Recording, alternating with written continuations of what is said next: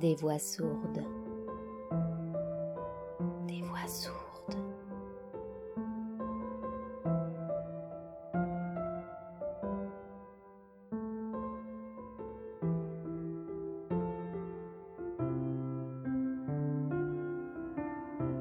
Il était une fois Narcisse et Golmund. Devant l'arc en plein cintre supporté par des colonnes doubles qui donnent accès au couvent de Maria Braun, un châtaignier, fils esselé du Midi, apporté là jadis par un pèlerin revenu de Rome, dressait tout au bord du chemin son tronc puissant. Sa couronne arrondie s'étendait au-dessus de la route en un geste de tendresse et respirait dans le vent comme une poitrine qui s'enfle. Au printemps, alors que tout autour de lui était déjà verdoyant et que les noyers du cloître avaient eux-mêmes revêtu leur jeune feuillage rougeâtre, ses feuilles se faisaient attendre longtemps encore. Puis, à l'époque des nuits les plus courtes, il dressait hors des touffes de feuilles comme de pâles rayons blancs et verts son étrange floraison. À ces senteurs âcres et fortes, les souvenirs se levaient, les cœurs se serraient. En octobre, la cueillette des fruits et la vendange étaient déjà terminées quand, de sa couronne jaunissante, tombaient dans le vent d'automne ces châtaignes hérissées de piquants qui ne mûrissaient pas chaque année. Les gamins du couvent se battaient pour les ramasser, et l'adjoint du prieur, le père Grégoire, originaire du pays latin, les faisait griller au feu de sa cheminée.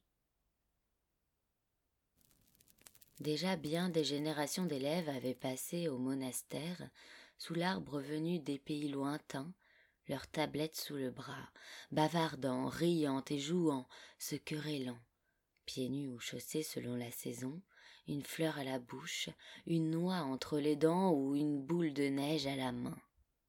Toujours il en arrivait d'autres. Au bout de quelques années, il n'y avait plus là que de nouvelles figures qui, pour la plupart, se ressemblaient, des blondins aux cheveux bouclés. Certains restaient au cloître, devenaient novices, devenaient moines, recevaient la tonsure, portaient le froc et la corde, lisaient des livres, enseignaient les enfants, vieillissaient et mouraient.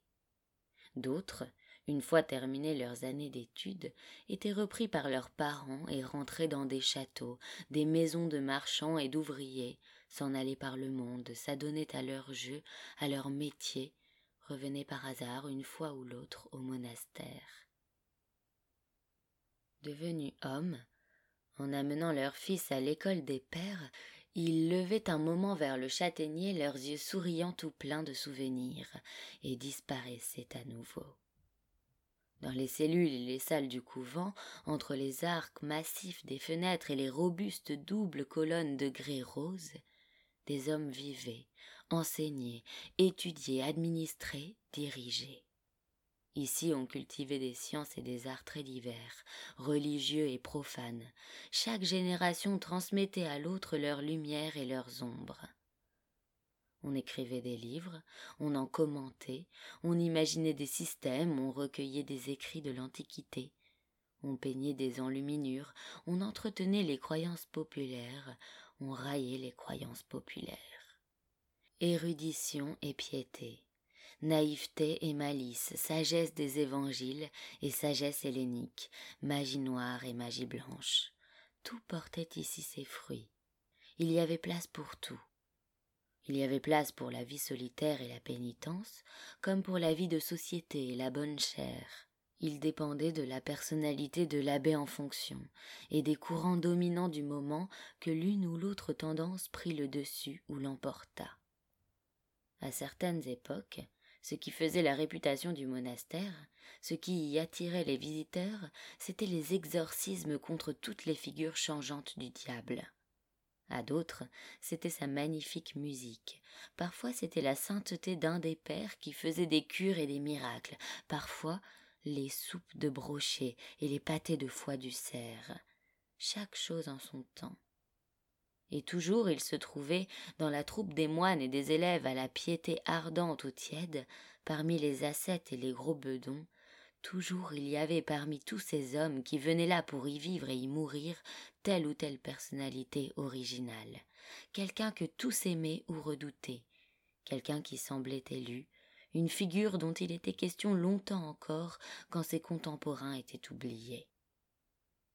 À l'époque dont nous parlons, il se trouvait également au monastère de Maria Braun deux figures originales, un vieillard et un jeune homme. Parmi la foule des frères qui remplissaient les promenoirs, les chapelles et les salles de classe, il en était deux dont tous connaissaient l'existence et vers qui tous tournaient leurs regards. Il y avait l'abbé Daniel, le vieillard, et l'élève Narcisse, le jeune homme qui venait de commencer son noviciat et que, contrairement à toutes les traditions, en raison de ses dons exceptionnels, on employait déjà comme professeur, surtout en grec. De tous deux, l'abbé et le novice, on faisait grand cas dans la maison, on les observait, ils suscitaient la curiosité, l'admiration, l'envie, et on en médisait aussi en secret. Presque tout le monde aimait l'abbé, il n'avait pas d'ennemis. Il était toute bonté, toute simplicité, toute humilité. Les savants du couvent étaient seuls à mêler à leur vénération une nuance de dédain. Car l'abbé Daniel pouvait bien être un saint, il n'était tout de même pas un savant. Il avait cette simplicité qui est sagesse, mais son latin était médiocre, et du grec il ne savait pas un mot. Ceux-là, peu nombreux, qui à l'occasion souriait un peu de la simplicité de l'abbé, était d'autant plus sous le charme de Narcisse, l'enfant prodige, le beau jeune homme au grec élégant, aux manières parfaitement chevaleresques, au regard de penseur tranquille et pénétrant, aux belles lèvres minces, sévères dans leur dessin. Les savants aimaient en lui sa connaissance merveilleuse du grec. Presque tout le monde appréciait sa noblesse et sa délicatesse, beaucoup en étaient enthousiastes. De ce qu'il fut si assuré, si maître de lui, de ce qu'il eut des manières si courtoises, beaucoup lui tenaient rigueur. Abbé et novice, chacun portait à sa manière son destin d'élu, dominait à sa manière, souffrait à sa manière. Chacun des deux se sentait plus apparenté à l'autre, plus attiré vers lui que vers tout le reste des hôtes du cloître. Et pourtant, ils ne trouvaient pas le chemin l'un de l'autre, et pourtant le cœur de chacun ne pouvait s'échauffer en présence de l'autre. L'abbé traitait le jeune homme avec beaucoup de précautions, beaucoup d'égards, avait à son sujet de grands soucis, comme pour un frère d'une essence rare, délicate, une âme précocement mûrie, peut-être une âme en péril. Le jeune homme recevait tous les ordres, tous les conseils, tous les éloges de l'abbé dans une attitude impeccable, ne contredisait jamais, n'était jamais contrarié. Et si le jugement de l'abbé sur son compte était exact, si son unique défaut était l'orgueil, il savait merveilleusement dissimuler ce défaut. On ne pouvait rien lui reprocher, il était parfait, il était supérieur à tous. Seulement, il n'avait pas beaucoup de vrais amis. Seulement sa distinction l'enveloppait comme une atmosphère de glace. Narcisse, lui dit le prieur à la suite d'une confession. Je me reconnais coupable d'avoir porté sur toi un jugement sévère. Je t'ai souvent tenu pour orgueilleux, et peut-être ai-je été alors injuste envers toi. Tu es bien solitaire, mon jeune frère. Tu as des admirateurs, mais pas d'amis. Je voudrais bien avoir parfois des motifs de te blâmer, mais je n'en ai aucun. Je voudrais bien que tu fasses parfois quelques sottises, comme font aisément les jeunes de ton âge. Tu n'en fais jamais. Je suis parfois inquiet pour toi, Narcisse. Le jeune homme leva vers le vieillard ses yeux noirs. Je souhaite vivement, mon vénéré père, ne vous donner aucun souci. Il est bien possible que je sois orgueilleux, vénéré père. Je vous prie de m'en punir. Il arrive que j'ai parfois moi-même le désir de me punir. Envoyez-moi dans un ermitage, père, ou faites-moi faire d'humbles besognes. Tu es trop jeune pour l'un et pour l'autre, cher frère, dit l'abbé. En outre, tu as de hautes aptitudes pour les langues et pour la pensée, mon fils. Ce serait gaspiller les dons de Dieu que de vouloir t'employer à des travaux vulgaires. Tu deviendras sans doute un professeur et un savant. Ne le souhaites-tu pas toi-même? Pardon, mon père, je ne suis pas exactement fixé sur mes désirs. Je prendrai toujours plaisir aux sciences, comment en serait-il autrement? Mais je ne crois pas que les sciences doivent être mon unique champ d'action. Sans doute, ce ne sont pas toujours les désirs d'un homme qui règlent son destin et sa mission, mais quelque chose d'autre, une prédestination. L'abbé écoutait, et la gravité se peignait sur son vieux visage. Pourtant, un sourire y erra lorsqu'il dit Si j'ai bien appris à connaître les hommes, nous avons tous tendance, dans la jeunesse surtout, à confondre la providence avec nos vœux personnels. Mais dis-moi, puisque tu penses connaître à l'avance ta mission, à quoi te crois-tu donc destiné Narcisse ferma à demi ses yeux sombres qui disparurent sous les longs cils noirs et resta silencieux.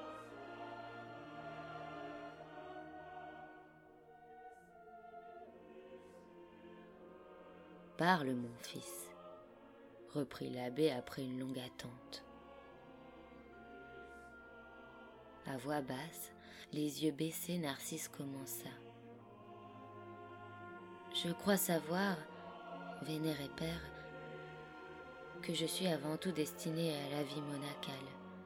Je deviendrai moine, je pense prêtre, adjoint au prieur et peut-être abbé. Je ne crois pas cela parce que je le désire. Mes vœux ne vont point aux charges, mais elles me seront imposées.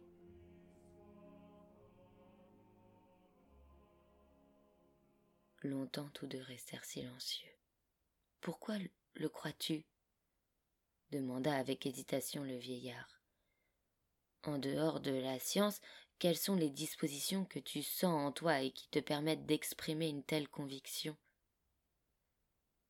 C'est, dit lentement Narcisse, la faculté de percevoir la nature et la destinée des hommes, pas seulement la mienne, celle des autres également. C'est là un don qui m'oblige à servir les autres en les dominant. Si je n'étais né pour le cloître, je devrais devenir juge ou homme d'État.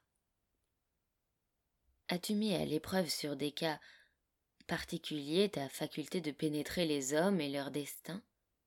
Je l'ai mise à l'épreuve. Es-tu prêt à me donner un exemple? Je suis prêt. Bon. Comme je ne suis pas disposé à pénétrer à leur insu dans le secret de mes frères, peux-tu me dire ce que tu crois savoir de moi, Daniel, ton abbé? Narcisse leva ses cils et regarda l'abbé dans les yeux. Est-ce votre ordre, vénéré père? Mon ordre. Il ne m'est pas facile de parler, père. À moi aussi il est difficile de t'obliger à parler, jeune frère. Je le fais cependant. Parle. Narcisse baissa la tête et dit dans un murmure. C'est peu de choses ce que je sais de vous, vénéré Père. Je sais que vous êtes un serviteur de Dieu qui aimerait mieux garder les chèvres ou sonner la cloche dans un ermitage et entendre les confessions des paysans que gouverner un grand monastère. Je sais que vous avez une tendresse particulière pour la Sainte Mère de Dieu, et que c'est à elle que vous adressez de préférence vos prières, il vous arrive parfois de prier pour que le grec et les autres sciences cultivées dans ce couvent n'apportent pas trouble et danger aux âmes qui vous sont confiées. Vous demandez parfois dans vos oraisons que la patience ne vous abandonne pas à l'égard de votre adjoint, le père Grégoire. Vous demandez parfois une douce mort, et vous serez exaucé, je le crois, et vous aurez une douce fin. Le silence se fit dans la petite pièce où l'abbé donnait audience.